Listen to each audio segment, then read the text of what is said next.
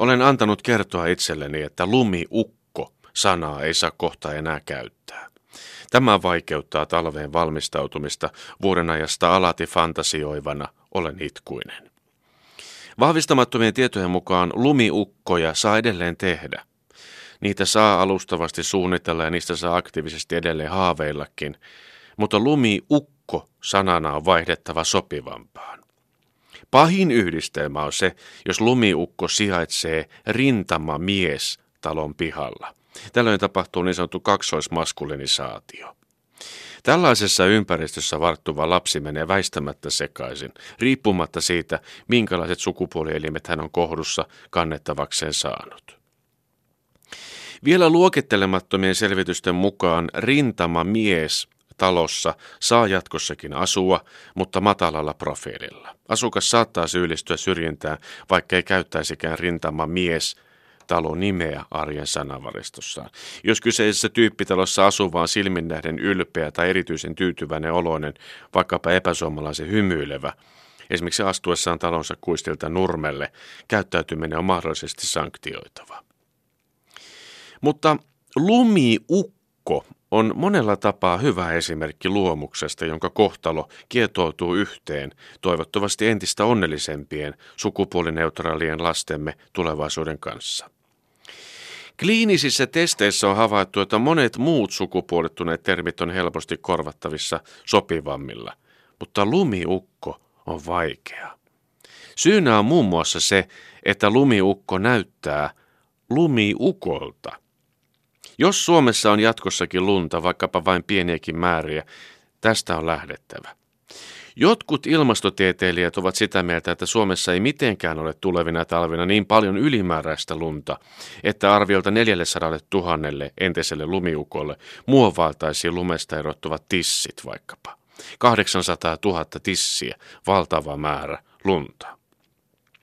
Jos tarkkoja ollaan ja Suomessahan ollaan, tissit eivät ratkaisekaan mitään. Pyrkimyksenä täytyy tietenkin olla sukupuolineutraali lumihahmo.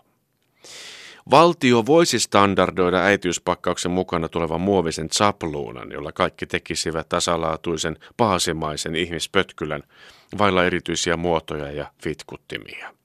Silmät ja suu tietenkin paikoillaan. Lumihahmonen olisi helposti valvottava myös viranomaisten näkökulmasta, koska lumiimmeiset ovat yleensä pihalla, julkisesti nähtävillä. Riski liittyy porkkanaan. Se on niin ylisukupolvisesti vakiintunut lumihahmon koristus, että tulee säilymään tavalla tai toisella vuosia vielä laillisessa tai laittomassa käytössä. Kuinka monta kertaa tenaavat ovatkaan siirtäneet porkkana nenän kohdalta alemmas niille huudeille, joissa joillakin ihmisillä virtsaputki sijaitsee. Vaikka miten taistelemme sopivamman lumihahmon puolesta, tämä muistuttaa aina vaan menneestä ajasta ja ikuisesta vastakkainasettelusta. Niin, oli aika, jolloin eri muotoisia sukupuolielimiä todellakin vastakkain aseteltiin ilman sen kummempaa analysointia ja problematisointia. No, ilmastonmuutos saattaa ratkaista tämän lumiukko-ongelman muuttamalla lumeen vedeksi. Teollisuus muuttaa sitten veden viiniksi. Mutta ukko-sanaa jään kaipaamaan. Minua on jo jonkin aikaa nimitetty arjen kanssakäymisessä puolisoni taholta ukoksi. En ole nähnyt ongelmaa, että samassa taloudessa asuu feministi, humanisti ja mulkvisti. Kaksi ensin mainittua samassa persoonassa itse olen viimeksi mainittu. Mutta ukosta pitäisin kiinni. Se on täydellinen kuvaus keski-ikäisestä keskisuomalaisesta urospuolisesta hahmosesta. Tällä motoriikalla, jestiikalla ja vähällä määrällä yrmeitä ilmeitä olen ukko. Muuta olisi vaikea keinotekoisesti käyttää. Onko se hyvä, että kielenhuollon nimissä identiteetti hämärretään? Jos tiukille vedetään, voisi olla siirtymäajan ohto mutta haluaisin pysyä ukkona. Ympäristö suhtautuu minuun jo nyt neutraalisti. Sukupuoli on käytännössä häivytetty.